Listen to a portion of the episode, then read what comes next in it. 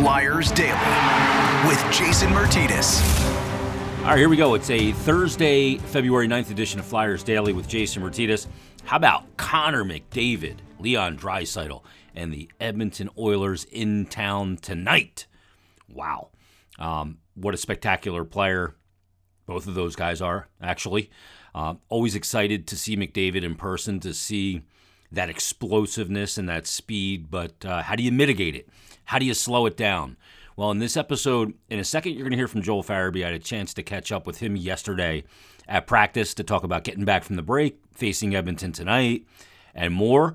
Plus, we'll hear from Oilers television analyst, former NHL player, tough guy too, still a big man, Louis DeBrusk. Of course, he's got a son in the league, Jake DeBrusk, who plays for the Boston Bruins, and he's going to break down how to try and slow McDavid down. And we'll get an advanced scouting report on the Edmonton Oilers from Louis DeBrusk. But let's get to Joel Farabee first. I had a chance to catch up with him yesterday at practice, and here's Beezer. Uh, we're with Joel Farabee uh, in advance of the Flyers Edmonton game. First of all, how was the break?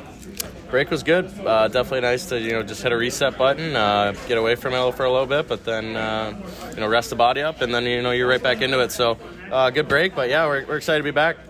When you get back, do you feel a little bit of having to knock the rust off, get everything back, kind of head, hands, feet, all in order? Not necessarily. I think for for me at least, it's more just getting mentally locked in. Um, you know, I think it's easy when you you know you go away on vacation or whatever to that's kind of what you want is to you know forget about things, uh, you know, clear your head a little bit. But uh, you know, to get back, I think you just got to really focus in mentally. I think you know you're only gone for you know really a few days, so your body's not not too much out of it. You're not you know out of shape or anything. So uh, yeah, just just try to get uh, you know mentally locked back into you know last 30 games here, and uh, you know go from there. You guys are going to see McDavid, Draisaitl, and the Oilers. The, the power play that clicks at 32 percent for them. I mean, obviously, staying out of the box is a big part of it, but you've played against him a few times now, and to deal with his speed and the way he's able to process at that speed, how, from, from your standpoint in defending him, particularly in the neutral zone, how do you kind of attack that with him? Yeah, I th- you know, I think he's you know for sure the best player in the league right now, uh, maybe of all time, but. Um, you know, I think for him, you, are never gonna, you know, never gonna take him away completely. It's probably pretty impossible to do that. I think you just try and contain him, try and put him, uh, put him to spots where you know he's he's forced to, you know, make a play on his backhand or you know do things like that. Um, you know, I think for them, uh, they're you know really offensive base, good for them. You know, like you said, their power plays really clicking. But I think um, with that, it, it, can also hurt them a little bit. You know, I think with some turnovers. So hopefully, you know, we can you know just play good D, stay under them, and then you know hopefully the you know the, the play comes to us.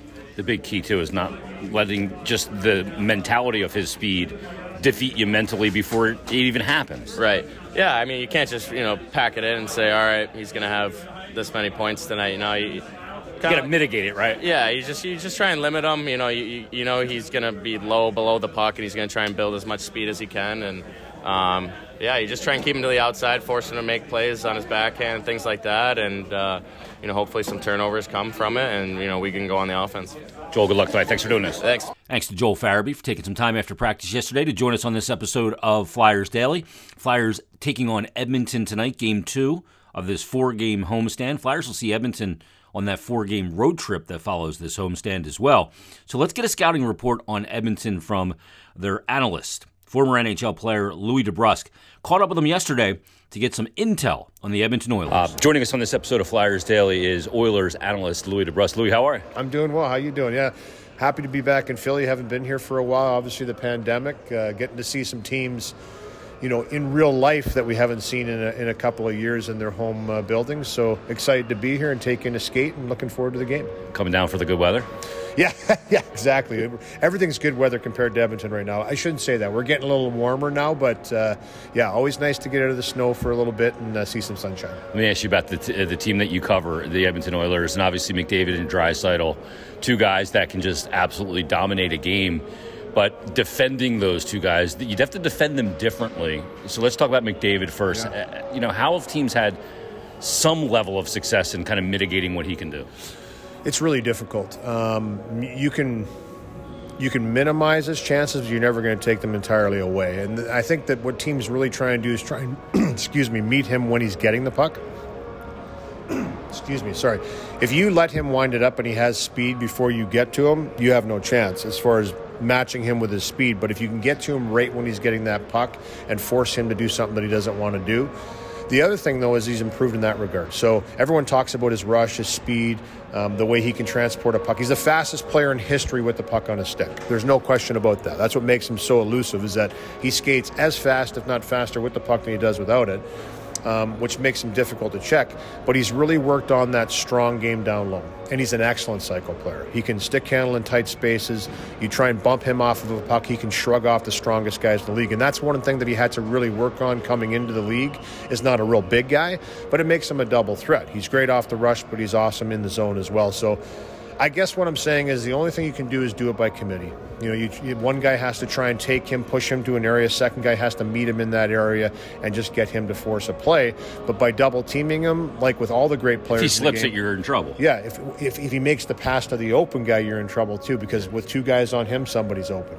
The one thing about him too is he's got a supercomputer between his yeah. ears. A lot of guys, a lot of guys can skate fast, yeah. but he can play fast because he can yeah. process. Unbelievable, hands and feet, right? Yep. And and you're right. The processor is there, which all the great players have. They have that ability to kind of read a play, anticipate, understand what's going to happen. The other thing with Connor too is he has a tank, a reserve that just doesn't it, it doesn't quit. His energy level and the ability to extend his shifts, and that's where he'll catch a lot of teams. Is he'll drag you into deep water, he'll he'll get you out there, and then once he's there, he's very comfortable in that regard, and he still has 30, 40 seconds left in the tank. Where most most players are looking for the bench in a defensive role because number one, you're skating faster than you normally skate trying to check him. Number two, it's a 30, 40 second shift. You're now fatigued that's where he, if you make one mistake in that part of the game, he's going to exploit you because he'll stay out there for another 30 seconds. He'll drag you in, and as the game goes on, that starts to wear you down too. So yeah. there's a lot of things that go into it. Listen, it's not just Connor McDavid. I, I mean, Leon Draisaitl, Nugent Hopkins is having a career, Hyman's having a career, Evander Kane's getting back up and running. They have a very deep forward group that uh, can make you pay in a lot of ways, and they work hard. But there's no question Connor has, has kind of changed the way opposing teams prepare for the Edmonton Oilers. And certainly, I think the league, when he comes into buildings, um, he's the one guy that I've heard coaches talk about. Most coaches will say, We're worried about our team. But with Leon and Connor, almost every coach to a man will say, we have to have a game plan against those two players. Yeah, and the other thing, too, is he can beat you mentally before you even take a shift yeah. against them yeah. because of that speed. Um, the power play is clicking at 30. I can't believe I'm saying this 32%. I mean, that's absurd. Uh, you just got to stay out of the box against the Oilers if you want to have any success. I agree, and you know what? It's it's a weapon for them, and I think they use it to punish teams that want to play physical against them. And um, it's something they really work on. I know. I know you look at the talent that's on the ice that they put out there, and especially the three across Nugent Hopkins, Draisaitl, McDavid, the three centermen that can all play the half wall, all can interchange, all can go into the bumper position if they have to. But they're excellent at moving that puck around. And then net front, you've got Zach Hyman, who's an absolute workhorse, mm-hmm. but also Evander Kane will step in there and get an opportunity, and he's great in front of the net too. Excellent at tipping pucks, big guy that takes up a lot of space. Um, the thing that makes the power play so effective for me, though, it's always changing. They're always keeping you guessing. You're never going to see the same look twice in a game. They're going to come out there, they have game plans and situations where they want to try different things to always keep the penalty kill guessing. So penalty kills will adjust and try and morph into what they think they need to be.